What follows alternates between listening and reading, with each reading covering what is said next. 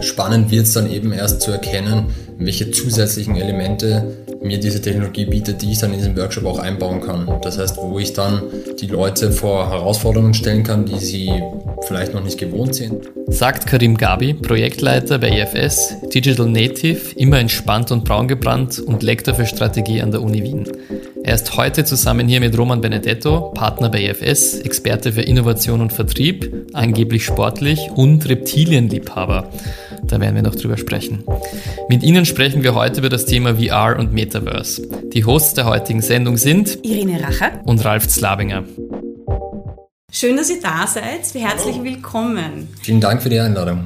Wollt ihr uns ein bisschen was über euch erzählen? Was muss man wissen über euch? Ich bin seit etwas mehr als drei Jahren im Unternehmen. Von Anfang an eigentlich mit IT-Themen beauftragt, in Richtung Digitalisierung auch und jetzt vermehrt auch in den letzten Jahren eben in die Richtung digitalen Arbeitsplatz entwickelt. Und da passt das Thema natürlich ganz gut dazu. Das heißt, das war Schicksal, Berufung oder wie auch immer man es nennen möchte. Wir haben dann wahrscheinlich noch eine Geschichte dazu, wie wir zu diesem Thema überhaupt gekommen sind, aber es ist eine ganz gute Schnittmenge mit dem, was ich sonst so hier mache. Sonst bin ich eigentlich auch ein Vertreter oder ein, ein ist als Person immer interessiert an, an neuen Möglichkeiten, ähm, bestehende Dinge anders zu machen. Nicht, weil ich sage, es, es langweilt mich, sondern einfach, weil ich denke, die Zukunft ist dann doch immer spannender als die Vergangenheit. Roman, was würdest du über den Karim sagen? Da bin ich jetzt wieder nicht vorbereitet. Karim, was würdest du über den Roman sagen? Ich habe das Glück, dass ich mit dem Roman jetzt seit über eineinhalb Jahren zusammenarbeite. Ich glaube, wir haben uns auch sehr gefunden, genauso wie die, die Welt eine, eine sehr verschiedene ist und wir mit sehr verschiedenen Ansichten an manche Sachen herangehen, haben wir doch im Kern immer wieder die gleichen Ansichten, ähm, leben die nur teilweise ein bisschen anders aus. Das heißt, er ist der typische gut gekleidet, im, im Anzug hier sitzend und ich sitze hier, als würde ich gerade vom Sportplatz kommen, haben aber trotzdem ein gemeinsames Thema, das wir hier mit euch diskutieren wollen. Schön gesagt.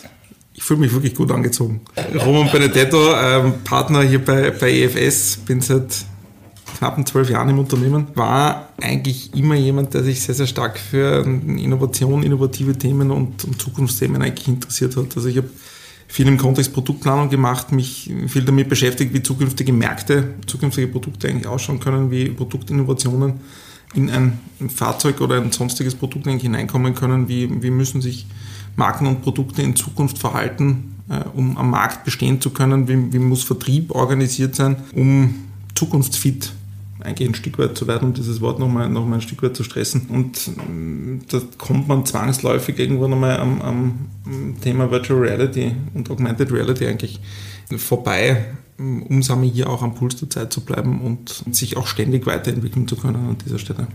Ich glaube, da, da passen der Karim und ich, glaube ich, ganz gut zusammen, weil wir uns immer die Frage stellen, wie äh, Menschen in Zukunft arbeiten können, wie es zu neuen Lösungen sagen wir, auch in, in, in der Zusammenarbeit von Menschen eigentlich ein Stück weit kommen kann. Und ich glaube, da können wir gemeinsam sehr, sehr viel voneinander lernen.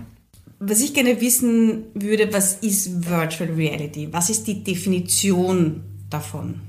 Ich sage die Definition von Virtual Reality, also es ist eine ähm, Abbildung von, von Realität in einem, in einem gewissen Ausmaß haben in der digitalen Welt, die aber gleichzeitig auch, auch erlebbar ist. Ja? Das heißt, dass du nicht prinzipiell in einen Bildschirm schaust und eine, eine 2D-Replikation der Realität anschaust, sondern dass du wirklich die, die Chance hast, in eine wirklich digitale Welt zu 100% einzutauchen. Ja, das kann jetzt einmal über die Realität natürlich ein Stück weit hinausgehen, wenn ich jetzt an, an, an gewisse Computerspiele oder so denke ähm, und auch sagen wir, Zustände, die, die so in der realen Welt gar nicht möglich sind. Ja.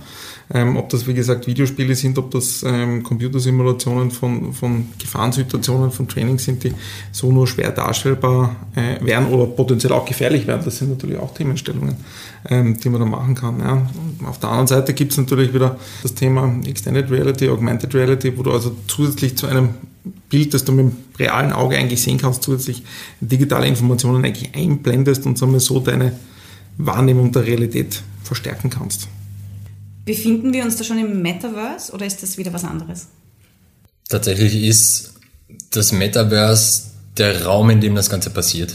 Das heißt, die Verschmelzung von realen und von digitalen Objekten, die auch im Raum interagieren können miteinander. Mixed Reality nennen wir das. Dieser Raum, der rundherum zugänglich ist, entweder für eine Personengruppe limitiert oder offen, je nachdem, wie das im Metaverse abgebildet wird, bestimmt dann sozusagen die Interaktion der, der einzelnen Personen oder, oder Handlungsträger in diesem Raum. Das heißt, das ist dann das Metaverse. Wir sprechen von einem Raum, der dann geöffnet ist. Und was passiert jetzt wirklich, wenn ich so eine Brille aufsetze? Was passiert emotional mit mir? Was passiert mit meinen kognitiven äh, Sinnen oder wie auch, wie auch immer? Naja, du tauchst eigentlich in ein, völlig in diese virtuelle Realität ein. Ja. Ähm, das heißt, du lässt so das, was eigentlich um dich herum passiert, außen vor, weil du hast eigentlich ein Bild, das dein gesamtes Blickfeld eigentlich umfasst. Du hast das Tonerlebnis äh, im besten Fall noch mit Nähen oder räumlicher Tiefe, die du simuliert wahrnehmen kannst. Das heißt, du blendest eigentlich alles um dich herum völlig aus und lässt dich, sagen wir, auch auf dieses Erlebnis Digitalisierung eigentlich vollständig ein. Ja, das heißt, wenn du in unterschiedlichen Applikationen zum Beispiel einen, einen virtuellen Workshop-Raum betrittst, ja, mit Leuten, die tausende von Kilometern weit weg sitzen, kommst du wirklich in eine direkte, realitätsnahe Interaktion, die mit Menschen eigentlich möglich ist. Oder eben bewusst nicht realitätsnahe Interaktion. Das heißt, da sprechen wir dann von Settings, wenn du sagst, du willst wirklich nur den virtuellen Raum und den so beschreiben, dass da Leute Sachen können, die sie im echten Leben nicht können, die ihnen aber vielleicht helfen, Herausforderungen, die sie im echten Leben nicht meistern, dadurch zu schaffen, ist die virtuelle Welt auch ein, gute, ein gutes Tool, um das sozusagen abzubilden, um das zu üben, um das irgendwie mal zu visualisieren. Also Superkräfte oder sonst was, die dir dann in deinem Alltag dann trotzdem helfen. Ich nehme an, da ihr solche Workshops ja schon gemacht habt, wie fühlt sich das jetzt wirklich an? War das gut? War das angenehm? Hatte das einen Mehrwert für euch? War das eher befremdlich und anstrengend? Wie war das jetzt wirklich? Also wir haben diesbezüglich so gewisse Erfahrungen gemacht. Ähm, das haben wir auch in einem Workshop bei einem, einem Kunden, wo so Probanden aus unterschiedlichen ähm, Ländern, auch unterschiedlichen Kulturkreisen eigentlich zusammengekommen sind. Wir selber haben es auch äh, im Rahmen unseres Shenyang Award Assessments mit unseren Kollegen in China eigentlich gemacht, nachdem einfach so mit die Reisebarrieren im Rahmen der Covid-19-Pandemie eigentlich derart unüberwindbar waren nach Asien rüber, dass wir dann beschlossen haben, wir verlegen es eigentlich in die, in die virtuelle Realität. Die Erfahrungen, die wir gemacht haben, ist, dass äh, natürlich so mit der Umgang, so wie mit jedem neuen Tool, eigentlich ein Stück weit eine Übung braucht. Damit braucht natürlich das entsprechende Equipment, das dafür notwendig ist. Das haben wir nach einem kurzen Onboarding des Kollegen von, von Alpha Technologies, die also die, die Applikation zur Verfügung gestellt haben, dann tatkräftig unterstützt haben glaube ich, konnten wir alle von unserer Seite recht gut in diese virtuelle Realität eigentlich eintauchen. Ja.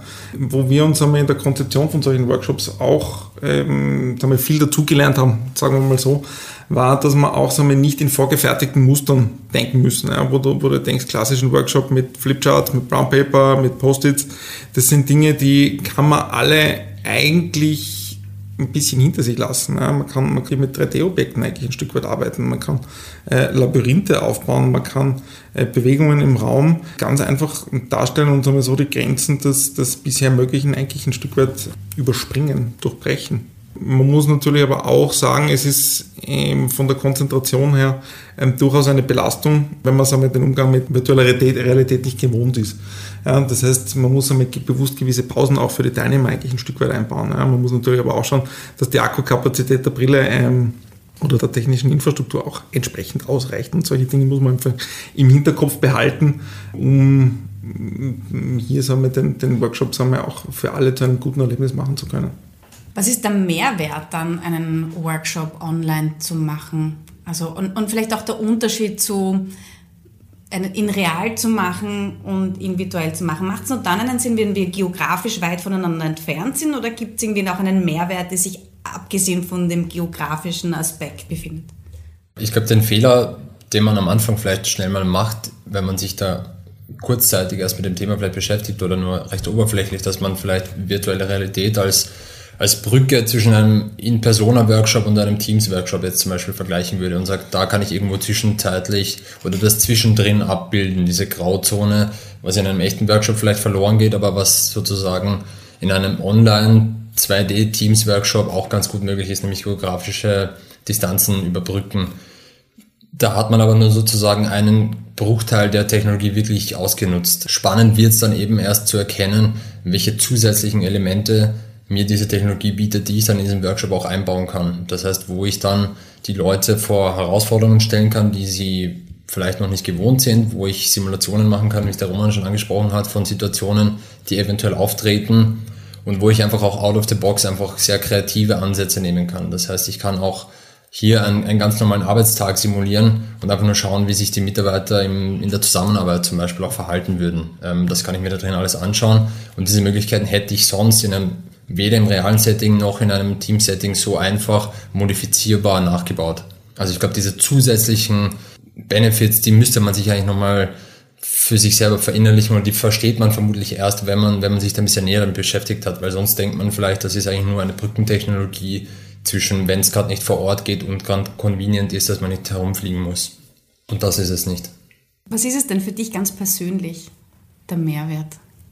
Angesprochen auf das, dass ich sage, ich habe wirklich, wenn ich eine VR-Brille jetzt auf dem Kopf habe, die Möglichkeit, mich da zwei Stunden, drei Stunden, wie lange ich in VR sozusagen auch konzentriert arbeiten kann. Aber ich bin fokussiert auf das eine Thema, weil ich glaube, jedem von uns geht's gleich. In einem Termin nebenbei E-Mail schreiben ist nicht optimal, passiert aber immer wieder mal. Und ich glaube, dort, wenn man diese Brille aufhat, wir haben immer wieder mal interne Workshops aufgemacht, zwei Stunden lang am Stück diskutieren mit den Kollegen. Du siehst, wenn jemand sich komplett wegbeamt, du siehst, wenn jemand das Headset mal auf die Seite legt. Das heißt, du hast wirklich konzentrierte Arbeitszeit mit Leuten fokussiert in einem Raum.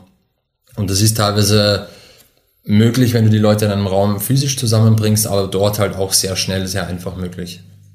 Ich sage, das ist genau dieses Thema, dieses immersive Erlebnis, das du somit dadurch kreierst, weil du wirklich 100% Fokus auf die Sache sagen wir, in deiner Umgebung machen musst. Das ist sagen wir, genauso, wie wenn du in einen realen Workshop sagen wir, gehen würdest und sagst, äh, das, was ich als Moderator immer am Anfang mache, ist Handys weg und, und Laptops zu sagen wir, damit auch wirklich sagen wir, die Konzentration da ist, da kannst du natürlich entsprechend als Moderator dann auch ähm, recht gut darauf eingehen, weil du die Leute auch direkt, direkt vor dir hast. Wenn das nicht möglich ist, ja, in einer Teams-Konferenz, wo normalerweise äh, die Hälfte der Leute auch keine Kamera dann schlussendlich eingeschalten haben, die, ähm, wo du dann siehst, dass die, dass die Menschen auch irgendwo was anderes tun, abgelenkt sind, ähm, zu Hause der Postbote klingelt oder sonstiges. Das passiert dir halt in der virtuellen Realität wirklich nur ganz, ganz schwer ähm, weil sich die Leute wirklich darauf konzentrieren und wirklich sagen wir, in diese Welt eintauchen und die so erleben als ein reales Setting vor sich hätten.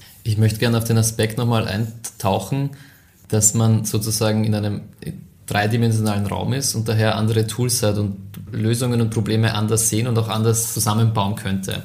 Habt ihr bei euch so wie wir jetzt, wir sind ja als Berater sehr viel mit PowerPoint unterwegs und wir fangen dann an, in PowerPoint zu denken und in PowerPoint-Sprache zu denken und in PowerPoint-Bildern und Visualisierungen. Habt ihr für euch schon irgendwie bemerkt, dass sich euer Denken etwas verändert im dreidimensionalen Raum, dass ihr Probleme ganz anders wahrnimmt und auch Probleme ganz anders lösen wollt? Ist das, und ist das denkbar, dass das noch stärker passieren wird? Ähm, ich sag, du tust du automatisch, so wie wir immer agiert haben bis jetzt in der Vergangenheit, natürlich viel, viel leichter, wenn du sagst, du stellst dich an eine Tafel und kannst irgendwo was malen oder du nimmst eine, wie du sagst, eine PowerPoint-Folie und denkst also in zweidimensionalen Grafiken. Ja. Und du fangst natürlich an, wenn du gerade über zum Beispiel über Prozesse denkst, über Zielbilder diskutierst, ja, über Lösungen für hm, sagen wir, eine Metapher äh, metaphorisches Problem zum Beispiel denkst. Also es, ist, es sind deiner Fantasie wir, keine Grenzen gesetzt. Ja. Ähm, wir haben selber gemerkt, sagen wir, wenn, du, wenn du Prozesse modellierst, in welchen komplexen Formen, in komplexen, in komplexen Wegen du schlussendlich denken kannst, weil die einfach räumlich und, und auch toolseitig kaum, kaum Grenzen gesetzt sind.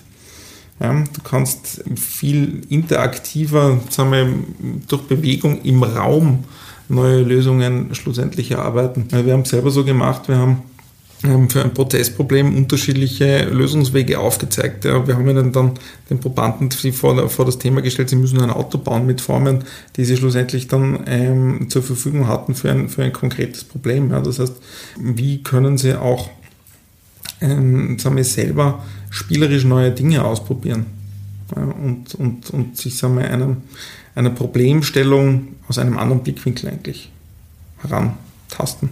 Ich glaube auch, Zusätzlich noch haben wir auf unserer Reise unterbewusst gemerkt, dass diese Mehrdimensionalität, die du angesprochen hast, ist für uns rausgekommen, als wir mit Studenten hier letztes Jahr einen Mini-Workshop gemacht haben zum Thema Virtual Reality, wo die das Thema kennenlernen konnten und deren Aufgabe war, die Kernwerte von EFS die wir Ihnen natürlich vorher gesagt haben, zu modellieren in einem Modell. Und für uns waren die Kernwerte von EFS davor immer noch niedergeschrieben auf unserer Homepage. 2D-Text auf weißem Hintergrund.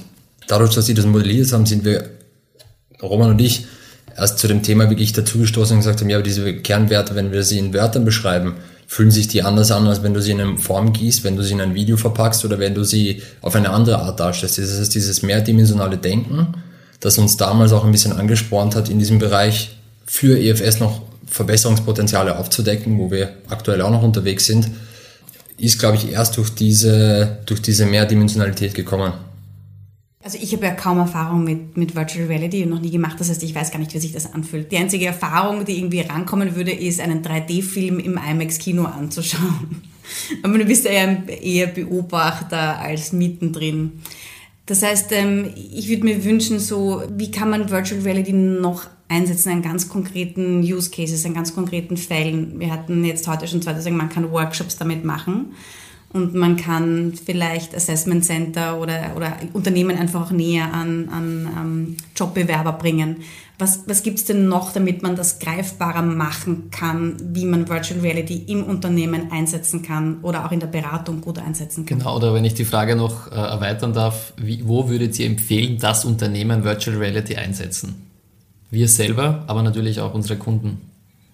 Technologisch gibt es ja zwei Unterschiede nochmal von Virtual Reality. Das heißt, du hast High-End Resolution, das heißt, wo Kunden das heute bestehen, zum Beispiel im Fahrzeugbau schon nehmen, dass sie sagen, sie schauen sich ein fertiges Endprodukt wirklich im Detail dadurch nochmal an, gehen durch ein Fahrzeug, gehen durch einen neuen Waggon vom, vom ICE durch, wie auch immer. Also das, das heißt, das ist heute schon bestehende Technologie, die von diesen Unternehmen eingesetzt wird.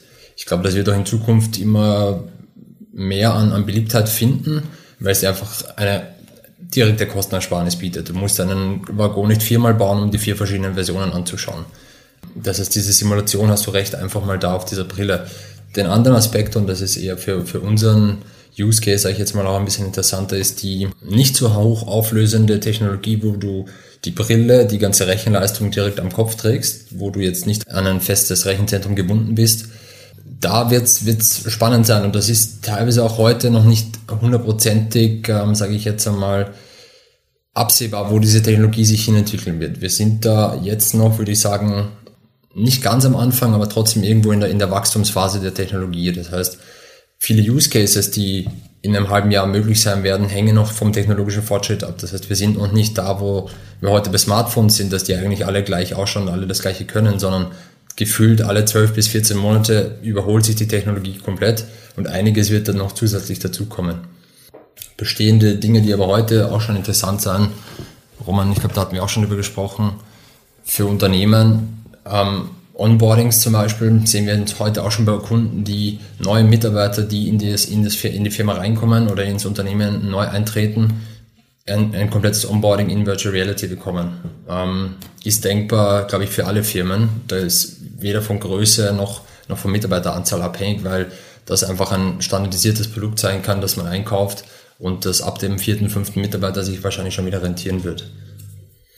Ähm, ich glaube, äh, an der Stelle, wir, sehen jetzt momentan so ein Stück weit Demokratisierung äh, sagen wir, der, der, virtuellen Realität. Das ist genau das, was du ansprichst, Karim. Dass man also nicht sagen wir, im stillen Kämmerchen mit der, mit der High-Performance-Technologie äh, angebunden an Rechenzentren wirklich 3D-Simulationen zur Produktentwicklung, zur technischen Weiterentwicklung von komplexen Systemen schlussendlich arbeitet, sondern dass man wirklich Applikationen hat, dass Kunden, Mitarbeiter und am Ende des Tages auch der Endkonsument eine Virtual Reality Brille verwenden kann, wie es heutzutage ein, ein Laptop eine Standardausstattung eines normalen Arbeitsplatzes ist. Du hast das Thema Onboarding angesprochen, was heute schon auch realisiert wird. Es gibt äh, ein Startup aus Wien, die, die sind gekommen und haben ähm, im Fahrzeugvertrieb Gefahrensituationen für den Kunden erlebbar gemacht. Ja, und wir, haben damit sagen wir, Sonderausstattungen, zum Beispiel Fahrerassistenzsysteme, Notbremsassistente de facto erlebbar gemacht in einer Umgebung im Fahrzeug drinnen, ähm, sodass du erleben konntest, wie denn der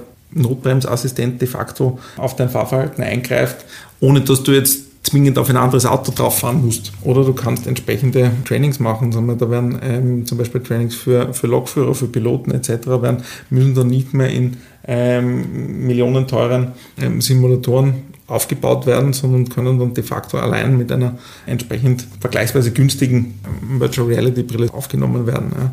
Darüber hinaus gibt es äh, natürlich auch Virtual Reality Erlebnisse für, für Endkonsumenten jetzt im Kontext von Reiseerlebnisse, zum Beispiel, die hier in Wien am Stephansplatz äh, ermöglichen, dass du dich in die, in die Welt des 17. Jahrhunderts zurückversetzen kannst. Ja. Oder Reiseerlebnisse, zum Beispiel gibt es ein, ein Startup ähm, aus Oberösterreich, das Reisen oder Reiseerlebnisse für ältere Leute im Altersheim sagen wir, schlussendlich darstellt und mit denen einen Ausflug, einen Urlaub de facto erlebbar macht für Menschen, die auch nicht mehr so mobil sind. Das alles macht virtuelle Realität äh, möglich und, und spannend. Darüber hinaus kann ich mir sehr, sehr gut vorstellen, nachdem ich mich auch mit, mit dem Mobilität sehr, sehr stark auseinandersetze, wie kann, wie kann eine Vision der Zukunft eigentlich ausschauen. Und die kann man so zumindest ein, ein, mein Bild der Zukunft eigentlich ein Stück weit auch für andere erlebbar machen und so aktiv stärker an Problemlösungen eigentlich arbeiten. Was ist denn das Angebot von EFS im, zum Thema Virtual Reality? Genau, wenn jetzt ein Kunde kommt und sagt, hey Leute, ich habe da gehört, da gibt es eine coole neue Technologie, was erzählen wir denn dann? Wir holen ihn da ab, wo er heute steht.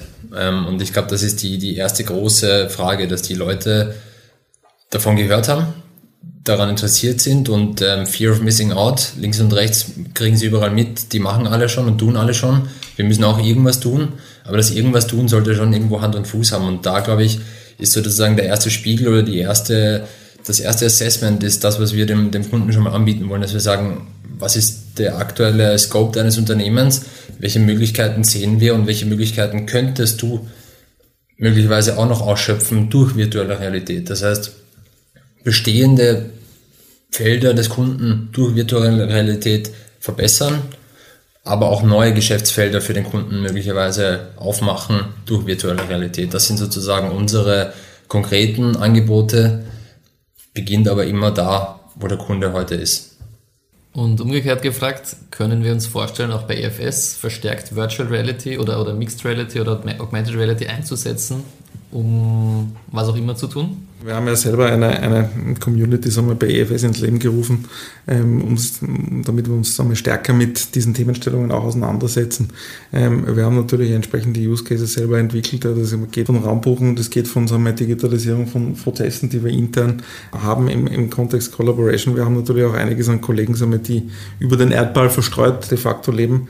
Ähm, und ich habe zuerst schon den Ingenieur Award erwähnt, also ein, ein wirkliches Fahrzeugassessment, wo wir, ähm, sagen wir mit unseren Kollegen in China sehr, sehr stark im Austausch waren, um sagen wir, auch Fahrerlebnisse, so gut es geht, in die virtuelle Realität dann zu holen, um sagen wir, hier auch verschiedenste Produkte sagen wir, über den Erdball hinweg erlebbar zu machen. Also auf die Zeitleiste bezogen, der Technologie, die ich vorhin schon angesprochen habe. Es sind jetzt aktuell sehr die großen Hersteller, die heute entweder Technologie oder Software oder, oder beides bereitstellen, die alle im nächsten Jahr noch mit, mit äh, eigenen Hardware- und Softwarelösungen rauskommen, die werden auch dazu beitragen, dass wir das bei EFS vielleicht großflächiger einsetzen können, weil dadurch dann auch natürlich die Produktivität, also heute ist es ein kollaboratives Tool, aber es soll natürlich auch sichergestellt sein, dass jeder, der mit dieser Brille arbeitet, aber auch nicht an Produktivitätsnachteilen dadurch leidet. Das heißt, es soll nicht nur zusätzlich Nutzen bringen, sondern halt auch möglichst den Arbeitsalltag, den wir gewohnt sind, im Sinne der Produktivität weiterhin sicherstellen. Und ich glaube, das wird etwas sein, was im nächsten Jahr sichergestellt wird. Und ich glaube, dann ist es auch eine Möglichkeit für uns bei EFS, das großflächiger auf ein ganzes Team, das verstreut ist in Europa oder sonst wo, ähm, auszuweiten und ähm, zu verproben. Cool. Das hört sich sehr aufregend an, oder? Sind wir äh, schon sehr gespannt. Voll. Und da will ich gleich weiterfragen. Ihr habt das vorher schon ein bisschen erwähnt. Es wird quasi aus eurer Ansicht nach, und ich denke, das auch so eine Art Erweiterung oder Standard-Equipment werden, wie heute der Laptop oder das Handy. Ähm, aber was sind überhaupt die Trends? Wie geht es jetzt wirklich weiter? Was kommt als nächstes in der Virtual Reality? Oder ich will, jetzt dann auch schon bewusst sagen, in der Mixed Reality. Wie gesagt, ich habe es zuerst schon, schon gesagt, so ein Stück weit die Demokratisierung des Ganzen. Ich glaube, dass es mit der technischen Infrastruktur sehr, sehr stark weitergehen wird. Und ich glaube, das war ein Stück weit jetzt aus der einerseits der hochtechnologischen Simulationsecke, der wir, sagen wir, gewisse Ingenieure oder Produktentwickler sagen wir, heute sehen. Und auf der anderen Seite natürlich sagen wir, die Gaming-Community, ähm, was mit der Nummer 1 Applikation des Ganzen ist, dass ich mit den Produkten, wie zum Beispiel von Facebook, die, die Oculus Quest, ja, hat vornehmlich Gaming-Applikationen momentan drinnen. Ja. Und ich glaube, dass es da Schritt für Schritt, je nachdem, welche Programme dann da dazukommen, ich glaube, dass es einmal kollaborative Programme sein werden und einmal auch welche, wo man ernsthaft, ja, unter, unter Anführungsstrichen, damit arbeiten kann, glaube ich, dass das der nächste Schritt sein wird und somit die Technologie wird sich natürlich auch, auch entsprechend weiterentwickeln. Die Rechenperformance wird besser werden, das Ganze wird weniger computerspielhaft ausschauen und sicherlich stärker ähm, in, eine, in eine wirkliche Abbildung der Realität gehen das große Problem, das es ja heute gibt im Gaming, aber ich nehme an, wenn man dann wirklich in 3D-Räumen sich bewegt, äh, herrscht dasselbe Problem. Wenn man sich tatsächlich bewegt, wird einem ja sehr leicht schlecht. Das heißt, man muss immer Sprünge machen sozusagen. Wie ist hier? Gibt es irgendwelche Ideen oder Lösungen, um das äh, zu vermeiden, dass das besser wird in Zukunft? Das ist ein bisschen schade beim Computerspielen, wenn man nicht wirklich laufen kann, sondern Sprung, Sprung, Sprung machen muss. Und wahrscheinlich beim Arbeiten genauso schade. Die, die Frage ist, ob wir uns in einem Raum, rein virtuellen Raum in der Zukunft auch bewegen werden. Ich glaube, tendenziell werden die Brillen die Möglichkeiten haben, selbst wenn sie virtuelle Brillen sind, also jetzt heutzutage noch Virtual Reality Glasses, Headsets, werden die Möglichkeit immer mehr anbieten, den Raum, der dir selber physisch zur Verfügung steht, mit einzubinden. Das heißt, da sprechen wir von den Mixed Reality Glasses, und dann wird diese Motion Sickness, die du gerade angesprochen hast, auch, glaube ich, immer weniger werden, weil du dich selber bewegst und zusätzlich aber nur virtuelle Elemente einbindest in deinen Raum.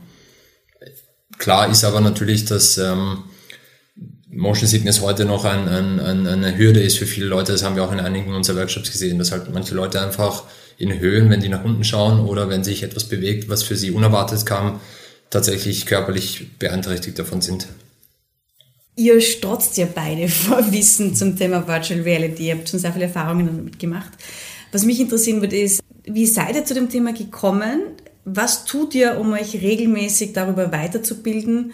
Und ähm, was könnt ihr empfehlen, wie man sich in das Thema einarbeiten kann? Ähm, wir sind äh, de facto wirklich über eine konkrete Kundenanfrage also zum, zum Thema eigentlich ein Stück weit mit der Nase draufgestoßen worden. Also prinzipiell äh, beschäftige mich sehr, sehr viel mit zukunftsträchtigen Themen. Das ist eines, das ich hatte schon am Schirm. Ich habe es auch mit, mit unterschiedlichen Startups auch, auch diskutiert in meinem Projektumfeld, aber wirklich so mit das, die intensive Beschäftigung kam dann durch ein konkretes Kundenprojekt. Was würde ich anders machen? Ich würde eigentlich gar nicht so viel anders machen. Also das ähm, hat eigentlich so einen, einen recht einen guten Lauf genommen. Wir haben ähm, recht schnell versucht, uns einmal von, von bekannten Methoden ja, und unserer Komfortzone eigentlich ein Stück weit rauszubewegen und einmal wirklich einmal quer zu denken im, im Kontext einmal, wie kann ich an, an, an Problemlösungen eigentlich ein Stück weit rangehen. Ja. Was ich mir durchaus wünsche, ist eine schnellere und, und, und sagen wir, intuitiverer Umgang mit der, mit der Hardware und mit der, der Software. Natürlich haben wir am Anfang, was, was das Thema betrifft, nachdem es eine Technologie ist, die, die, die jetzt nicht unbedingt so intuitiv verständlich ist, wie es heutzutage möglicherweise ein, ein, ein Smartphone geworden ist. Ja. Glaube ich, dass man so diese Berührungsängste dann ein Stück weit leichter überwinden muss und somit den wirklichen Sinn dann schlussendlich denkt. Das, das habe ich auch immer dann gemerkt, wenn ich sagen wir, andere Kollegen sagen wir, dann von dem Thema äh, versucht habe zu überzeugen und sagen wir, dann einfach zwanghaft reingezogen habe in die, in die virtuelle Realität, ähm, wo die Ressentiments am Anfang sicherlich auch noch vorhanden war. Ganz einfach, weil es ein, eine ungewohnte Lösung ist, lass mich mal, mal so formulieren. Ich glaube, mit solchen Berührungsängsten ähm, dann offen umzugehen, ist sicherlich, glaube ich, der Schlüssel, um das, das Ganze zum Durchbruch zu verhelfen. Generell noch dazu ist es ein Hot Topic, das, glaube ich, an niemandem einfach so vorbeigegangen ist im letzten Jahr. Das heißt, das gar nicht zu behandeln oder sich damit gar nicht zu beschäftigen, war keine Option im Umgang, aber trotzdem merken wir, man muss das trotzdem immer wieder auch hinterfragen, was in gewissen Foren steht, was die Leute vorbieten, wie die Zukunft übermorgen schon ausschauen wird. Das heißt, da glaube ich, ist auch ein bisschen ein, ein, ein Hausverstand oder ein, ein, eine gewisse kritische Brille auch natürlich immer gefragt bei solchen Topics, dass man sagt, man kann sich natürlich da voll reinstürzen. Ich glaube, es ist aber trotzdem ähm, irgendwo ein bisschen Vorsicht geboten, wie mit allen Trending Topics, die noch schwer abzuschätzen sind, wo die Reise wirklich genau hingehen wird. Hast du Quellen, die du empfehlen kannst? Das eine war das Learning by Doing, das andere sind Foren, hast du genannt. Gibt es spezielle Quellen, die, wo du weißt, dass wirklich qualitativ hochwertiges Wissen steht? Im Web ähm, Quellen anschauen und selber entscheiden, ob das jetzt eine seriöse Quelle ist und wie, wie sehr ich mich davon anstecken möchte. Aber klar gibt es da natürlich auch einige Gruppen, größere Magazine und auch Kongresse, wo man sich auch for free anmelden kann aktuell noch. Das heißt, vor ein paar Wochen war noch in, in Berlin eine, eine Convention zu, zu Virtual Reality, wo man, wenn man eine, eine Brille zu Hause hatte, konnte man einfach for free sich anmelden und da, da teilnehmen. Das heißt, diese Möglichkeit besteht aktuell noch. ich glaube, ähm, mit einer gewissen Neugierde reingehen, aber trotzdem ein gewisses Maß an, an kritischen Hinterfragen mitbringen. Wenn das nicht ein grandioser Abschluss war, Dankeschön. Dankeschön. Danke auch.